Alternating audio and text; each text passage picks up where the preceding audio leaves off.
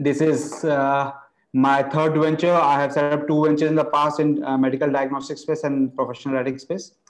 Uh, so we will start with speaking about Genefitletics, followed by detailed insights on how the linkage between gut microbiome and chronic diseases, right? And then a bit about our product, what we are offering, and how we are helping people, you know, improve their health. Uh, so uh, Genefitletics was born out of my own learning transformation journey from a uh, from a stage of pre-diabetic to becoming a healthy soul, as well as personal suffering my mother faced when she had a cardiac arrest. The current healthcare system, as we see today, is best we have when we talk of you know episodic and infectious diseases. If we have to cure communicable diseases, if we have influenza, if we have viral infections, it's best we have we have drugs and vaccines that can help cure that. Even even if we talk of uh, clinical health conditions like transplant, open heart surgeries, all these we can cure but obviously these also have collateral damages. But when we talk of chronic diseases right these diseases which are suffering every day these diseases uh, our system is not designed to cure them. So what best they do is they try to cure symptoms and make us their lifetime subscribers right?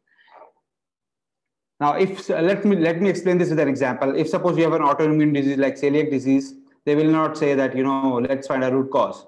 They'll probably start uh, suppressing your immune system by prescribing medicines. When you do that and you suppress your immune system, you're likely to attract more symptom, more disease, then you, they are subscribed to more drugs, and this goes and on and on. So by the end, you you are a, at the age of 40, you are popping in more pills and than berries and apples, right? So uh, if uh, uh let's uh, let me explain you in more detail.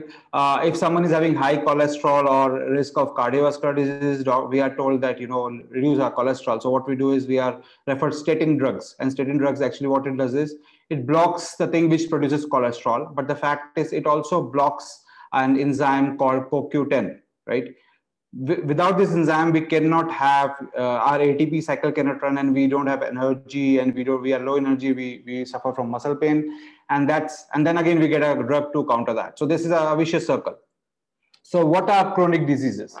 So these are caused basically by chronic inflammation which occurs when our gut microbiome which we'll discuss in detail now is in is in imbalanced state that releases toxin enzyme and metabolites that changes our gene expression that changes that probably release more of you know inflammatory gases in our body and then our immune system doesn't know what to do and they only know what is, is inflammation. So it creates inflammation then our immune system becomes overactive and then it starts attacking its own cell.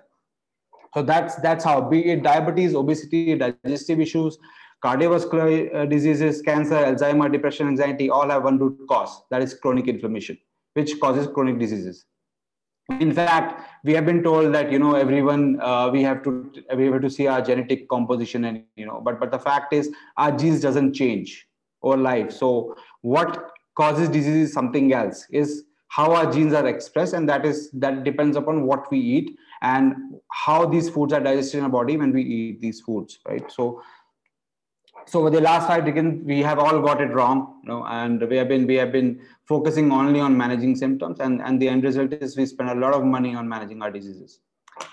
Now this all uh, uh, drove me to fix the current healthcare model and i was trying to figure out what exactly causes disease what is the root cause of these diseases. And i went through a lot of medical journals and scientific papers and i could find only one common cause that is our gut gut microbiome and these microbes in our gut are actually CEO of our body. They are the one who takes all the decision. We are like puppet, and they they handle entire everything in our body. Uh, be it interacting with brain, mitochondria, immune system, or even you know releasing hormones. All functions are done by our gut, right? And I think Dr. Praveen will, will share in detail about this. We'll be discussing more in detail. Most of our 70% immune system is around our gut lining, and that's that's the immune system is impacted, is trained, and you know uh, by our gut, right? And uh, when we are hungry, it is it is actually these microbes telling that you know, it's time to feed them and feed them what they are hungry for, not what you're hungry for. Uh, so that's that's a bit about you know a basic understanding why we started that and what we do is basically we uh, we are actually using a specific science which is a microbial science where we decode your decode and sequence your gut microbiome through a through a stool sample and then you use that to analyze your biological data and then provide you personalized dietary recommendations that can actually improve your health. So now let me ask Dr. Praveen Ramamurthy, Why is our healthcare system struggling to fix chronic diseases? What is your view on that? Yeah, Sushant, you're right. So the current, uh, you know, healthcare system has been quite uh, efficient and quite, uh, uh you know, accomplished in terms of uh, handling acute, you know, uh, sorts of situations like injuries, surgeries, acute infectious diseases. But when it comes to chronic diseases, uh, for instance, obesity, diabetes, allergy, uh, it's fairly, it's very much more complex than an acute situation because it is multifactorial in terms of the cause and the effect. So when you look at uh, the, uh, you know, chronic diseases, uh, Participants, please go on mute. Participants, please go on mute.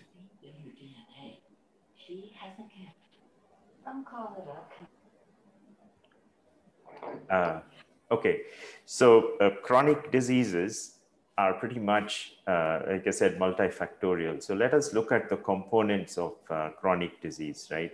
So you have the human genome, which is your DNA, and the products of the genome, like the proteins, like the uh, metabolites that uh, are uh, coded in your human genome. So that is one aspect of it.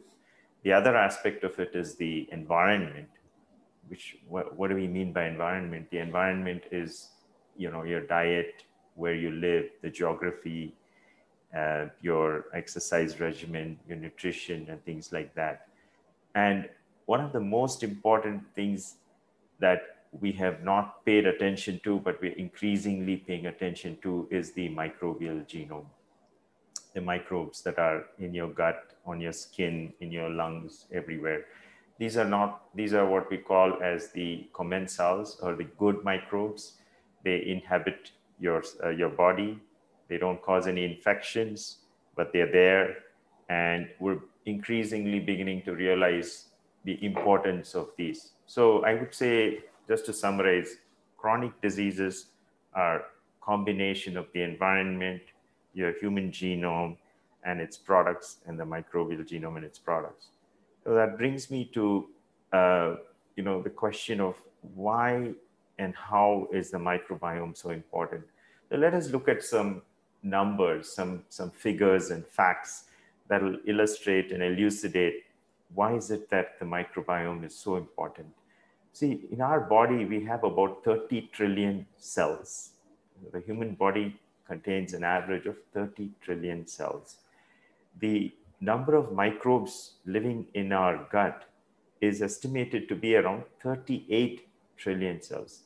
Uh, so that means there is 8 trillion more micro, uh, microbial cells, which means there is more the human body is basically con- consists of more microbes than human cells, like around 57, 60% of foreign cells and 43% of human cells, if we compute the percentage. Not only that, the number of genes that uh, we have in our bodies, uh, in each cell in our body is about 20,000, whereas the number of microbial genes uh, is around 20 uh, is 2 to 20 million genes. That's the estimate. So that means that uh, there's a hundredfold or even greater than that uh, of microbial genes compared to human genes. So we, we, we have to pay attention to uh, the fact that these are very important numbers and that means that there is some biological significance uh, to, to the fact that we have such huge amounts of microbes in our body, microbial genes operating in our bodies. And if you look at the weight of the microbiome, if you just look at the, if you, if you kind of look at the mass, there's about two kilograms of microbes in our body. And remember, your brain weighs about an average of 1.4 kilograms, but we have two kilograms of microbes. So there are so many other uh, uh, uh, facts, but I just wanted to hit on these uh, major facts. Uh, another important fact is that 99.9% 9% or 99.4 to 99.9% of our genes, you know, if you look at our genetic code, we're very similar, you know, human being to human being. But we have an enormous diversity in the microbial genes and the composition of microbes, you know, in our gut. Uh, and so, so this is why I think that the next frontier in, in, in, in human health is the microbiome and it's being validated increasingly by the amount of research that's going into this space as well as the amount of interest from not only companies like Genefitletics but also pharmaceutical companies who are developing therapies based on uh, the microbiome. Yeah. Uh, so uh, if you allow me to i'll add a couple of more points here in terms of the data. So probably when we talk of uh, you know, gut and immune system. So 70% uh, of immune cells are along our gut lining and essentially our gut are actually uh, you know interacting with them and training them. So whatever inflammation happens is due to you know the overactive or underactive of immune system. And as well as our you know our happiness hormones and the way which makes us happy or our mood behaviors are, are driven by serotonin. And it turns out that serotonin 94% of serotonin is is you know produced by our gut not by our brain so so this essentially means that gut is actually a is also called a second brain right? so coming on to the next question dr praveen i wanted to ask so uh, are these microbes a real reason for chronic diseases they they play an important role in the chronic disease uh, you know uh, because so far we've been only focused on the human genes and uh, we've we've, we've, uh, and its products, the proteins and the metabolites.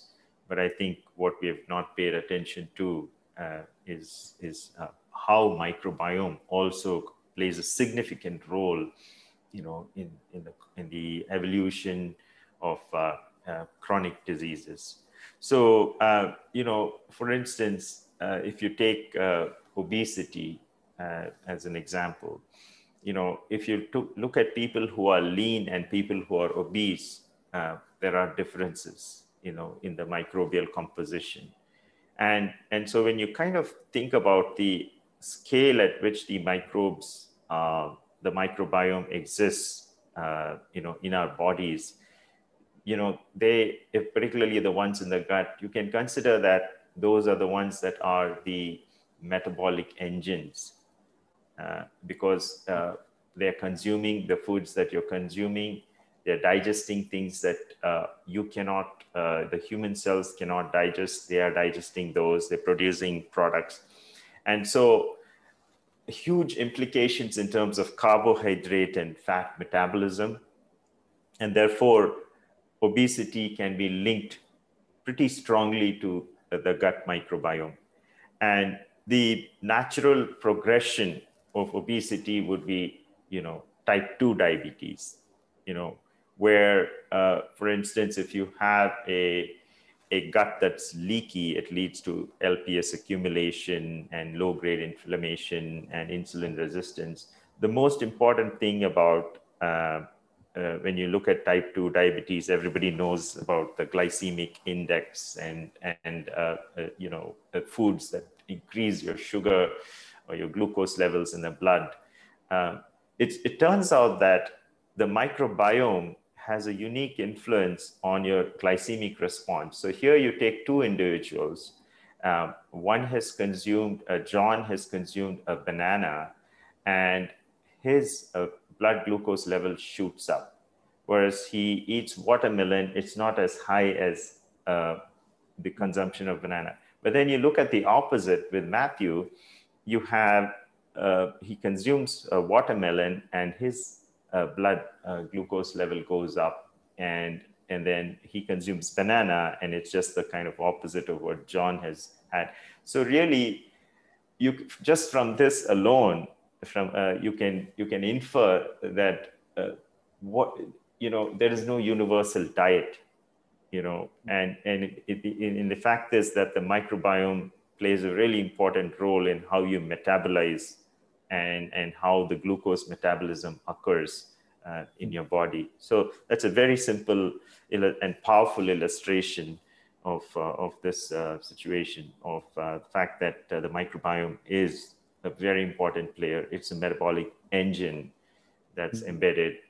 It also, as Sushant said, it, it also interacts with the immune system. It interacts with the brain. Do you want to go back to the previous slide, Sushant? Yeah, yeah. And I, I have a question before that. So mm. it means that you know a lot of people who have been told to have low carb food and you know have high protein diets and follow mm. a GI or so all these are actually just a way of managing our symptoms. They cannot cure uh, diabetes. Yeah, I I think uh, you know today if you look at the world of medicine, right, it's it's transforming in a way that it's moving towards personalized medicine, right? Mm. So. Mm the concept of personalized medicine is matching your genetic profile to the drugs that will work for you, right? right. So similarly, uh, food is thy medicine, you know, no question mm-hmm. about it. So when it comes to food, it's also important to match your genetic profile, but also your microbial genetic profile, your microbiome genetic profile. And so there needs to be individualized diet and this has been around, in, if you take Ayurveda, the ancient Indian uh, hmm. uh, you know, form of medicine, there, there is a, a, way to customize food. But you know, there was no particular uh, uh, scientific or modern scientific connection. And I think we can establish that with the microbiome, right? We can, uh, which yeah. has a direct impact. So I think we need to personalize diet based on microbiome, based on the human genetic profile. Just like how medicine is operating, we have to also be more scientific in our approach and not very universal in our approach. Another point I wanted to share probably uh, last month we did uh, uh, you know uh, diabetes uh, awareness week and uh, we got to know that you know in terms of when we eat you know a lot of low carb food and low gi food what happens is all these foods are actually digested by microbes in our gut right? Whatever we eat it gets there. And what generally when they then these folks generally you know feed on uh, on fiber and and carbohydrates unlike told to us that carbohydrates are bad.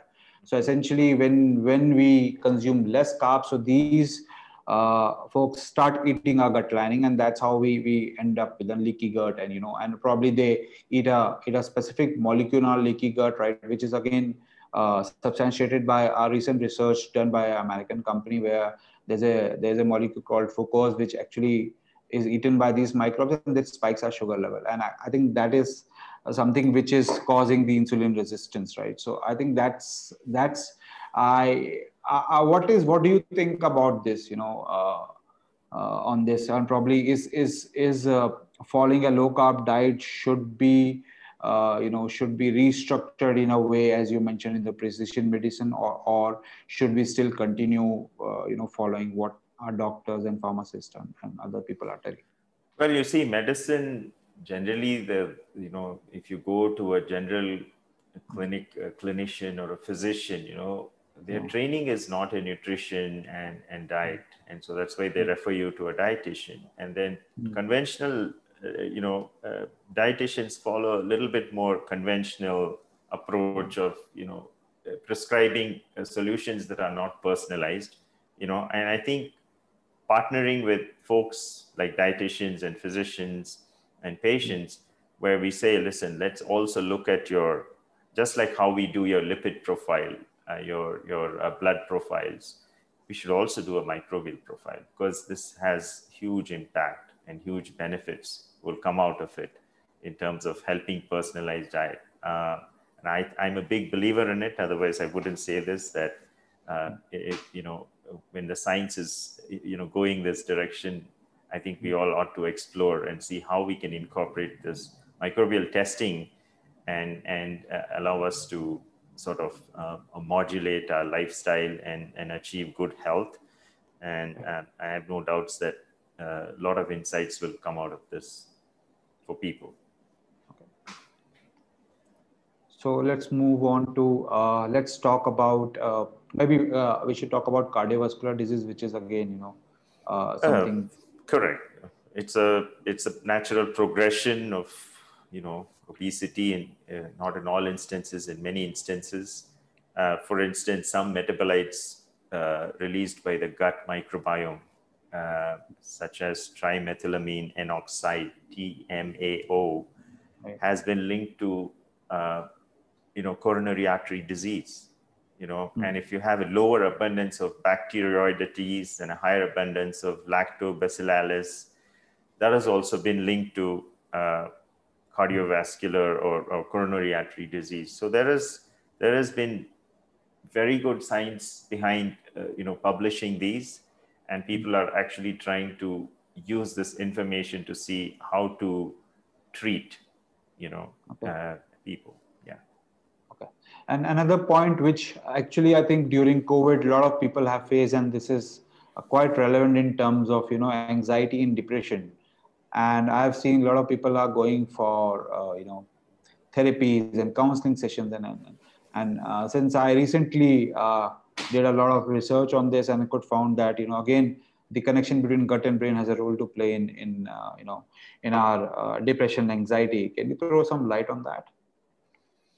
Yeah, let's go to that uh, gut brain axis. You see, this gut brain axis is not a new thing, right? People know about this uh, in, in, the, in the sense that the vagus nerve, the 10th cranial nerve, you know, is, is connected to the gut. I mean, it, uh, it really comes down to the uh, stomach and, and, you know, we all know that when we feel nervous or depressed or anxious, you know, we do feel that butterflies in the stomach. So we all feel that. So this is this is uh, something that everybody knows uh, about how uh, when you have anxiety, your appetite either increases substantially uh, or or your appetite uh, goes down completely. You know, so we all have experienced the gut-brain axis. Now there is a lot of science of uh, showing that you know serotonin production, as you said, you know, is in the gut, and the gut microbiomes also can uh, en- enhance the serotonin production by some of the gut the cells in the gut, right? And uh, the other thing is that you know in people with depression, uh, the gut microbiome turns uh, tryptophan, which is an amino acid in our foods, into a different chemical called kynurenine and more readily than serotonin. And then there's also uh, another neurotransmitter called GABA, which is produced by the gut bacteria. And uh, antidepressants like Prozac or fluoxetine, you know, can have major effects on the, on the gut microbiome. So, so there's plenty of evidence that's emerging, correlations that are emerging showing the that the gut brain axis um, is real and it does have an impact. Uh, and then if you look at uh, you know research studies in in uh, in animal models, for instance, so when they took uh, fecal samples from patients with schizophrenia, Parkinson's, autism, and depression, and put it into uh, these mouse models or rodent models, they found the equivalent of those diseases, uh, eh, you know, being expressed in these animals. So it shows that uh, the patterns of the gut microbiome and the disease states uh, correlate and they can be recapitulated. That means they can be reproduced when you take them mm. and transplant them uh, somewhere. Okay. For instance, uh, people with fewer bacteroids bacteria have a stronger pattern of hyperactivity in the prefrontal cortex, uh, cortex, which has been associated with depression. Whereas if you have more GABA producing bacteria, you know, there's a little bit more reduced anxiety, there's more reduced anxiety and, uh, mm. you know, uh, a calmer sort of disposition, mental disposition. So science is backing it up. Mm more and more research is getting done, and what we're what we're seeing is some pretty good science that's showing some of these uh, links and generating these sorts of molecular level information. Yeah, I'd, I'd like to add here one more point uh, because uh, we are grappling with diabetes, and and for all of the uh, you know people who are there in this meeting. Uh, it is essential to understand that you know the the core uh, root cause of diabetes is not insulin resistance but it is inflammation caused by when our gut is in balance. And this happens because as Praveen mentioned that gut and brain axis talk to each other through vagus nerve and when we are under inflammation when our body is letting a lot of harmful gases it breaks the communication between gut and brain. So gut cannot tell the brain you know that i'm i'm hungry or i'm full and then we keep on eating and that's how our sugar level goes up and you know that's how our insulin resistance comes into picture. So insulin resistance is is actually not a root cause but it is an impact of the root cause. It is an impact of inflammation. So so so essentially that that's that's where we all are going wrong uh, so uh, uh, Praveen, let's talk about, uh, you know, uh, are, is it true that, you know, we are only 1% humans? Like uh, in terms of the microbial, uh, microbial yeah. If you if you look at the genet uh, the genet the number of genes that we harbor that are not our own, mm. that we're in the two to two you know two million to twenty million okay. thereabouts of microbial genes and we mm. only have 20,000 genes. So yes, that definitely definitely is a true statement. Okay. Okay, and, and can you also share a bit about uh, the impact of consuming drugs and antibiotics on our gut health? Yeah, this is, uh, you know, because we know that antibiotics uh, kill bacteria um, and so they don't distinguish between the good bacteria and the bad bacteria, right? So the good bacteria are the, the ones that have been living with us for a long time, the gut bacteria, the bad bacteria, the infections that we acquire like E. coli or salmonella, typhi, or those uh, type which cause typhoid, and, and so on and so forth. So uh, when someone takes antibiotics, uh, particularly uh, studies have been done in children at a very young age, many of them get these ear infections and they're put on heavy doses of antibiotics. And that does have a huge impact. And, uh, you know, many of those kids develop allergies and uh, complications, uh, you know, in, in, in, the way the immune system is uh, modulating itself because of excessive antibiotic use. And in older patients on the other end of the spectrum, uh, heavy treatment with antibiotics also results in Clostridium difficile infections, which are very, very severe forms of diarrhea and uh, GI tract uh, infections. And so the, the, micro, the microbiome can be heavily disrupted with antibiotics. That doesn't mean antibiotics should not be given, but I think uh, attention should be paid to how we administer antibiotics and should probiotics be given. Personally, I've hmm. used probiotics for my kid when he's been on antibiotics, and it's helped him uh, not have uh, diarrhea, uh, you know, episodes, you know, of diarrhea. You know, so so th- that tells you that the gut microbiome is important, and and uh, it, it needs to be carefully monitored, tested, and taken care of because then one can achieve better health. Uh, so one of the uh, this brings to an important point, and you know how is uh, food, you know whatever we eat is impacting our gut microbiome and vice versa. So gut impacts our food, and food impacts our gut. You know, so so uh, can you throw light on that? See, we already talked about uh, you know that banana and watermelon, and John and Matthew example that itself yeah. shows you know what a what a big difference you know uh, different kinds of foods make to the, the kind of microbes that we all have that are quite different from each other. Uh, you know if you take the example of uh, polyphenol rich foods you know uh, you know we these are things that everybody thinks are great you know pomegranate juice berries flax seeds olives and things like that.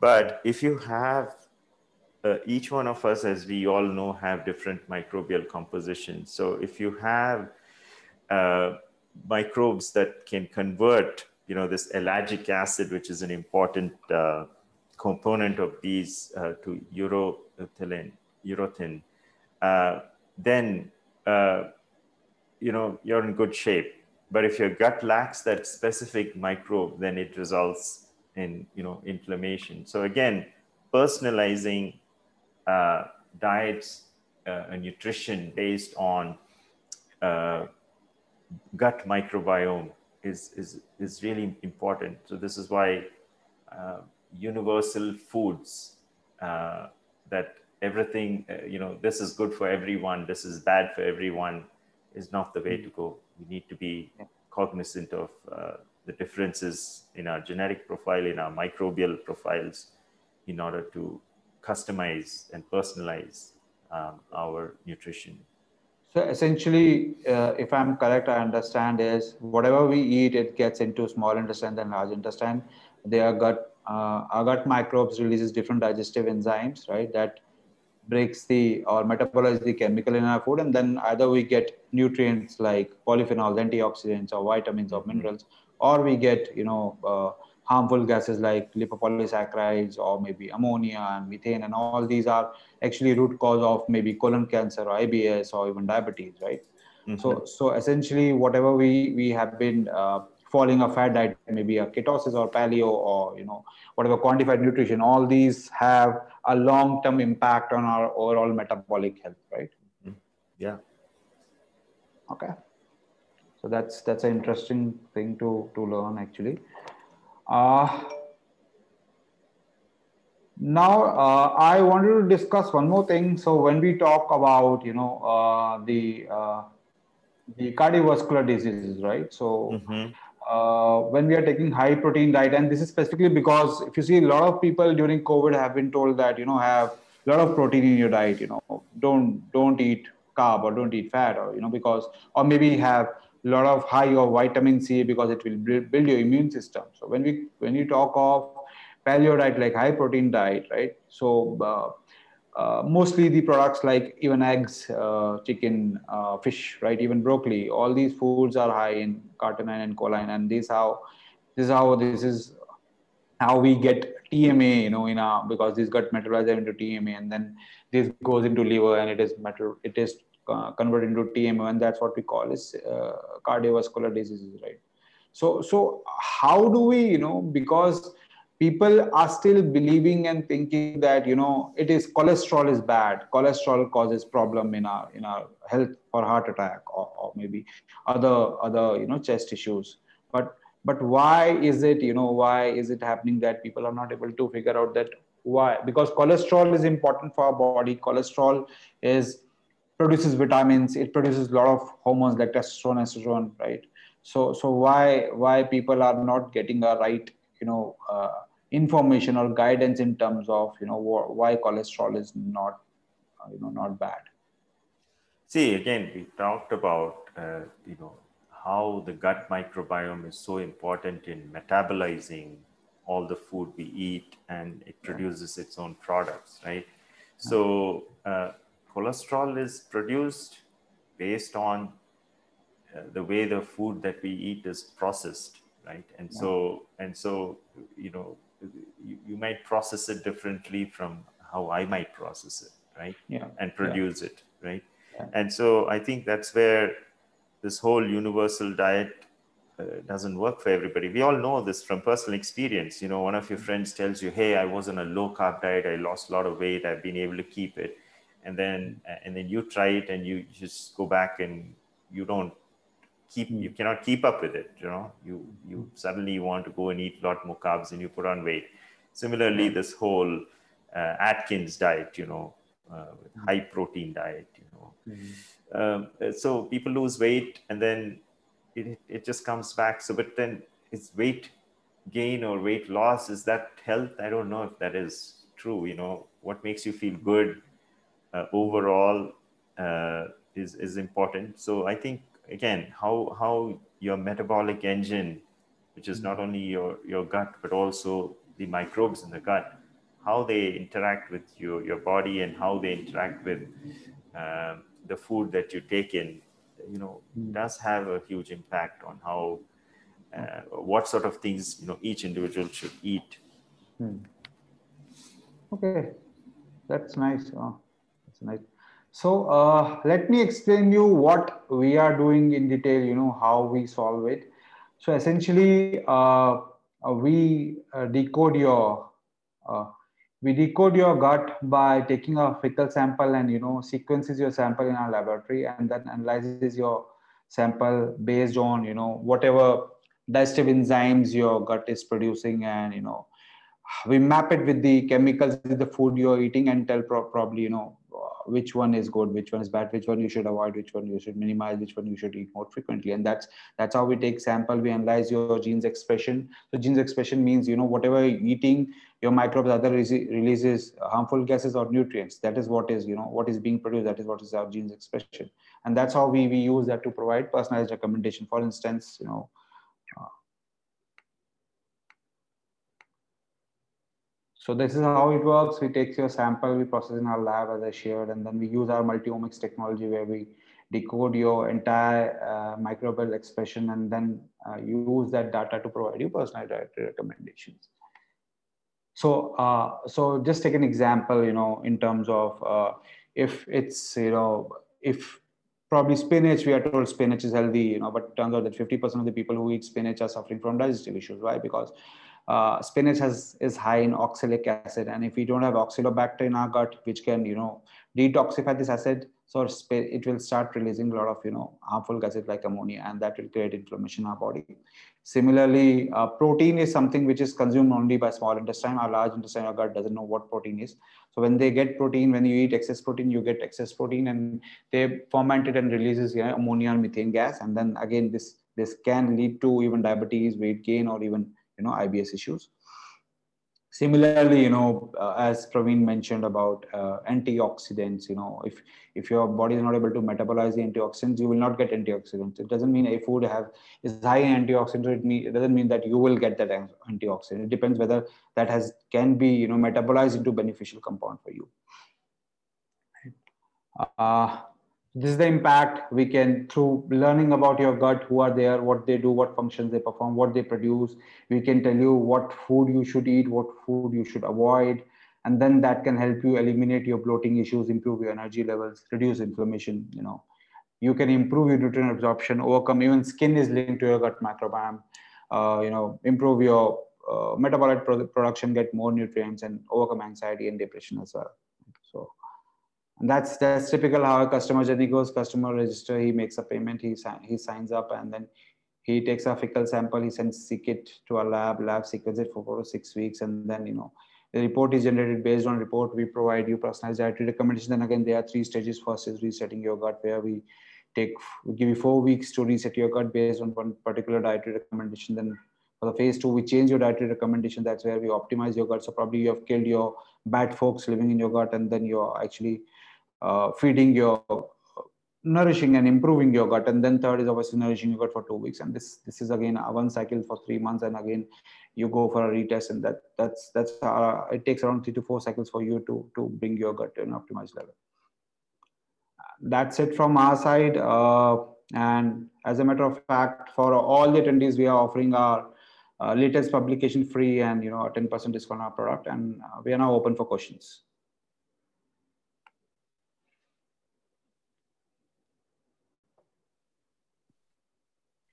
Thank you very much for um, both of your speeches today. They're very interesting.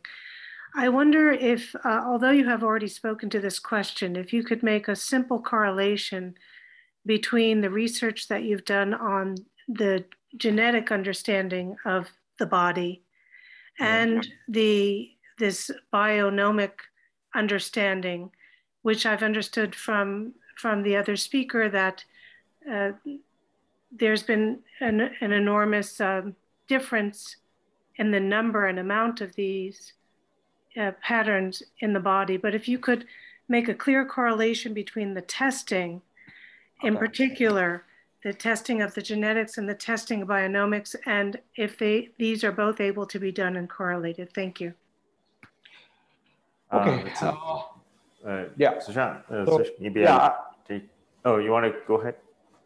Okay, so probably I'll, I'll, I'll tell you. So I'll, I'll, start with very basic in a very basic, uh, you know, uh, in terms of when we talk of, uh, you know, uh, the uh, the microbial genes. So we, as Praveen mentioned, we have around 20 million microbial genes. So we have 99% of these genes, uh, genes microbes genes, not our genes, right? So we have only 20,000 human genes, and that's that's how we are only one percent human. So uh, whenever we eat something, it gets digested in small intestine. Then whatever is left, it goes into large intestine. There are these microbes actually metabolize these foods and releases, uh, you know, different byproducts in our bloodstream, which goes to different organs.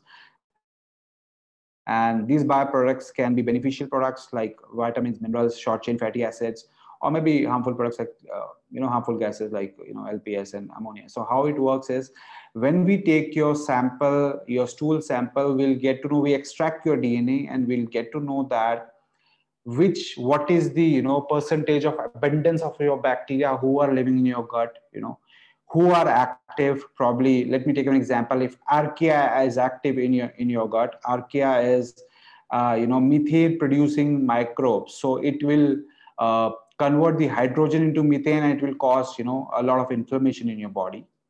So uh, if we know that you know archaea is something you know so if you have archaea active so probably you know will not give you a food which is high in methane probably you know protein consumption may be low. And similarly, we'll get to know who all are there, who are active, what functions they are performing. Right? Everyone has a different function to perform. You know, every a person can metabolize protein, a person cannot metabolize fat, a person can fertilize spinach or, or broccoli or, or pomegranate. You know, whatever you call it. Right? So, so essentially, we get to know what all uh, you know functions they are performing and what they are producing. So, in simple word you have a you know uh, map the following where you have digestive enzymes and peptides which are there and foods chemical from the foods which are there. Then we map them and tell okay probably you know this is a particular chemical. This cannot be metabolized by your enzyme so probably these this food you should not eat. Or probably this particular food is something which can be easily metabolized and provide you vitamins and minerals. So so essentially this should be a superfood right? So so so that so that's that's the kind of insights we get. And it is unique for you because you have a different microbiome. It is based on you know your environment your country your age uh, you know how you're fed since since the beginning you know how you're born you know so there are a lot of factors and and again for for food for you even you you know uh, uh, would be would be different for for your friend or, or for your neighbor or for or even for your for your spouse right so the question she was uh, uh, sandra was asking uh, sushant mm. was is there a correlation between the human genome.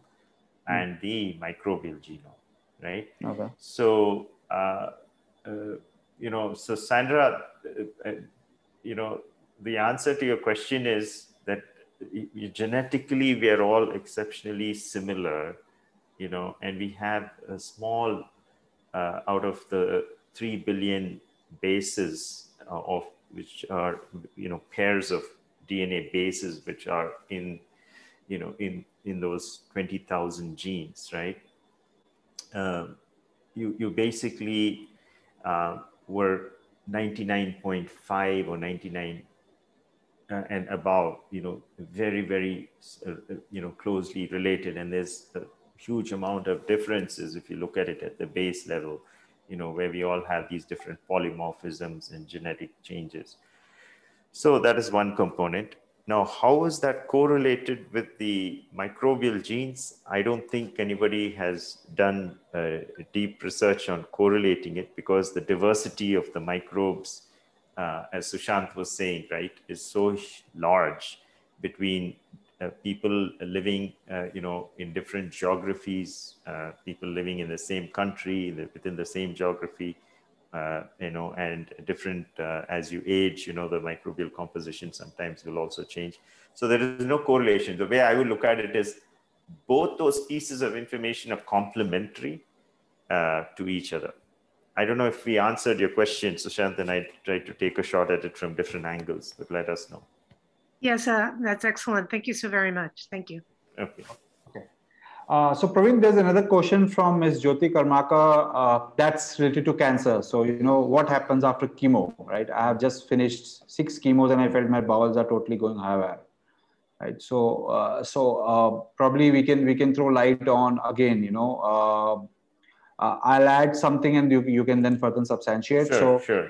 So essentially what happens is even chemo or immunotherapy when you are in cancer or when you are suffering or you are in the risk of cancer, you know uh, so all these uh, drugs also go into your gut and depending about your gut microbiome essentially these uh, drugs are metabolized either as poison or medicine. It depends upon who are there living in your gut and what they are doing and whether they are they are capable to metabolize this into medicine right?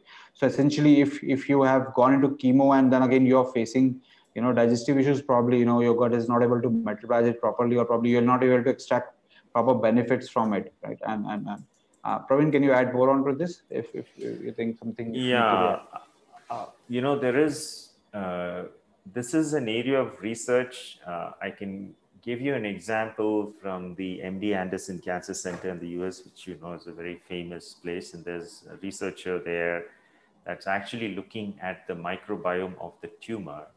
And they are making correlations between if the microbiome is of this pattern, then the tumor responds to immunotherapy. Uh, you know, uh, uh, when we say immunotherapy, it's, uh, you know, antibody drugs that uh, are called checkpoint inhibitors that can block,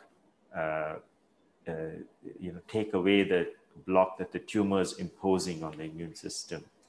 That's the information I have. Specific to chemo, um, um, we're happy to do a bit of research and get back to you. I don't have it at the moment, uh, but uh, but again, uh, the the diet that you're on also potentially can influence your, your gut in addition to the chemo. There's obviously something going on between chemo and the gut microbiome, that interaction. Uh, I don't have much information at this point for you, but I'm happy to, Jyoti, we're happy to uh, get back to you if you can leave your email or your contact information with us. We'll be happy to research this and get back to you and, and, and do whatever we can to at least give you a bit more information than we have right now. Yeah. Thank uh, you. Thank you so much. Yeah.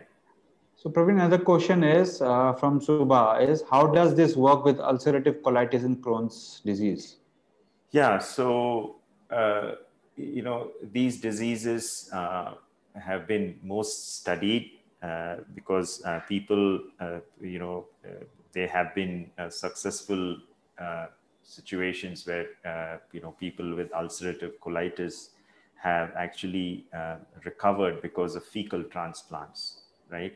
So that tells you that this uh, there is significant uh, impairment and uh, imbalance in the gut microbiome of uh, people with ulcerative colitis, and that can be uh, cured to a significant extent by transplanting microbiome from somebody else who's normal.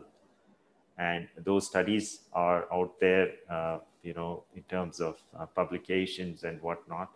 So uh, so at least having an understanding of your gut microbiome early on might potentially prevent you from getting into uh, you know a situation where you have you know develop ulcerative colitis or crohn's right so this is the idea of personalized medicine is to not only uh, uh, ensure that you're individualizing treatments and whatnot, but also to intercept disease early on with early detection, right?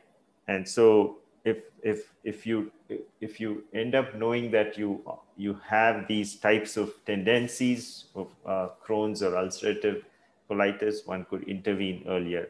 If you end up having it, it also is good to check your microbiome and understand it's pretty bad, it needs to be replaced, right? So I'll, I'll add here in terms of when we check your microbiome. So essentially, there are two uh, phylum of bacteria which are uh, dominating in our gut, which is bacteroidetes and firmicutes. And in most of the cases, when we are suffering from IBS like uh, ulcerative colitis or, or maybe you know Crohn's disease, the bacteroidetes have a higher presence, and you know, uh, and that is uh, one reason of why we face this you know digestive issues. And ideally, the, we need to we need to reduce this and bring this level at an optimized level. You know, uh, and again, that is through our dietary uh, recommendations itself or dietary interventions depending on where it, it improves a bit of firmicutes and reduce bacteria, right? So, so, so that's, that's on, and again, to getting into more detail, probably, you know, we can, uh, that's depending upon each individual, probably, you know, we need to know what is the gut composition right now, you know, who are the pathogens currently, who are the good people living there, you know, and, and, and that's how we can decode it. Mm-hmm. Uh, right? Yeah so, just to add to that you know these bacteria you know they produce uh, higher levels of urease right? Which is uh, what will uh, you know uh, you know produce uh, more higher levels of ammonia from nitrogen right? Yeah. and and then just sort of going back to uh, jyoti uh, jyotiji's question about cancer uh, not necessarily chemo, there are certain bacteria that have been implicated in colorectal carcinogenesis, like Fusobacterium and some strains of E. coli and Bacteroides fragilis and all that. All of this is emerging science. Uh, one can't say that one could right away use this to treat people, at least in this instance. Uh, uh, but uh, you know, a lot of insights are coming uh, in terms of diseases, but also how microbiome interacts with the drugs that we take. For instance, acid reflux medication, you know, they basically reduce the acidity in the stomach, which means that your microbial count goes up, you know, and so it does have a, a direct implication on uh, on your gut microbiome, right? Similarly, we, we already talked about uh, you know Prozac and its effects, you know, on the gut microbiome. So just like uh, food that we consume has an effect on microbes, anything that we put into our gut that is a medicine or a drug or a supplement does have its impact. And you want to understand that. Uh, okay, Praveen, there, so there's an, another important question uh, from Rajan because uh, it's about autoimmune disease like GPA, right? And mm-hmm. Uh, so how do we heal that? Again, you know, autoimmune again linked to your immune system. So when you throw light on that, probably that's more on you know how our gut and immune system are interacting. Correct. Well, uh, uh, you get into a very specific question of uh, uh granular granulomatosis, right? And I don't, I, I cannot speak to that level of specificity in this case, but in general, I think uh, it is very clear that the gut immune axis is pretty strong and uh, autoimmune diseases, allergies. For instance, I'll give you the example of, I mean, since we are kind of in the immune disease space, you know, if you take uh, children that have grown up in farms and children that have grown up in urban areas, uh, the relative uh, uh, incidence of allergy and asthma is much, much lesser in children who grow up in the rural communities compared to the urban communities. Clearly tells you that you want to be exposed more to bacteria. It's a good thing. You know, uh, in the US, we tend to be hyper clean. We use antibacterial wipes and on ourselves and on our countertops and kitchens. Really, this is not very good it, it, eliminating uh, you know bacteria from around the environment doesn't seem to be very favorable for uh, uh, you know allergy and this is the hygiene hypothesis right? So uh, so there are those sorts of uh, things. We will get back to you rajan on that autoimmune condition that you're specifically talking about. But in general know that the immune system is a very delicate balance between attacking uh, harmful bacteria and viruses and attacking our own body cells, which is the autoimmune situation. Or in the case of allergies, you know, the immune system is producing a lot of, we call it TH2 type of reaction, you know, which is a lot of uh, cytokines and factors that uh, cause damage to the cells, you know, in our body, right? Uh, not as severe as autoimmune, but somewhere in between. So, uh, so I think the gut microbiome has has a huge impact in in all of that.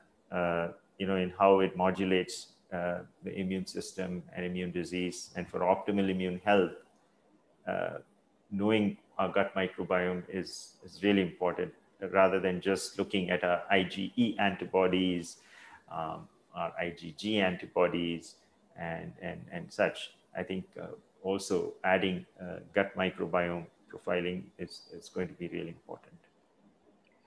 I'll, I'll add here, uh, Rajan, one more thing, and uh, Praveen. Uh, so again, uh, this is this has also to do with leaky gut because when we have a leaky gut or probably foods and bacteria is pooping into into bloodstream, right, and our immune system start creating these immune bodies, and then again that get into different cells, and that starts inflammatory reaction for every food, and that's how we have food tolerances and everything. So probably, uh, Rajan, we can discuss specific about GPA maybe offline, you know, or we can we can fix up a call and discuss. You, me, and Praveen can discuss in this detail.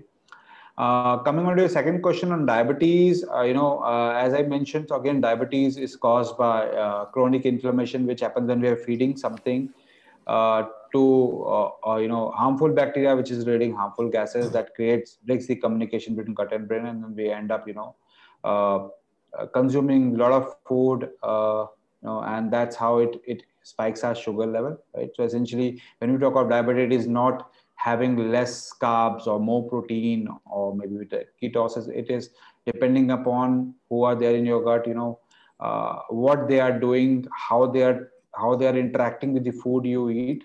So essentially, we'll get to know probably you know if you have to have spinach in your diet or broccoli or or maybe you need to have almonds in your in your avoid list or maybe you need to have apples in your avoid list or maybe blueberry in your in your superfood list. So all these things would entirely depend upon you know what who are there living in your gut right? And this is again uh, something with which is specific to you because uh, you need to decode your biological functions you know what chemicals are converted into what what is a biochemical reaction happening into the body right so so uh, that is again very specific to you. So again, if you if someone is having high spike in sugar level, it has nothing to do with low carb or high protein. You need to really learn, you know, uh, your biological system. You need to learn who are there living in your gut.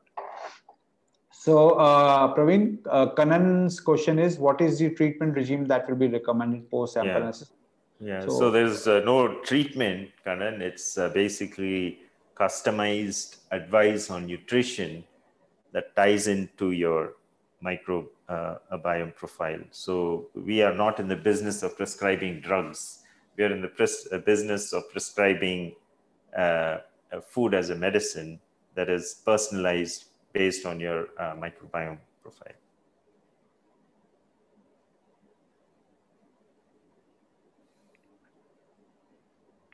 So, folks, more questions?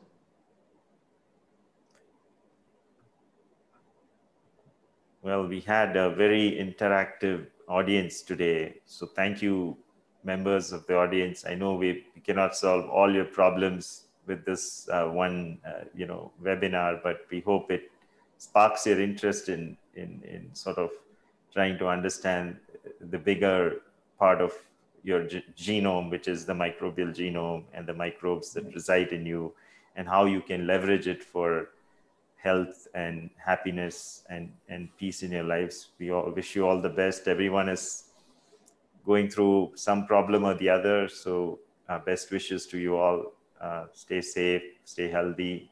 That's my parting message, and I'll hand it off to Sushant also.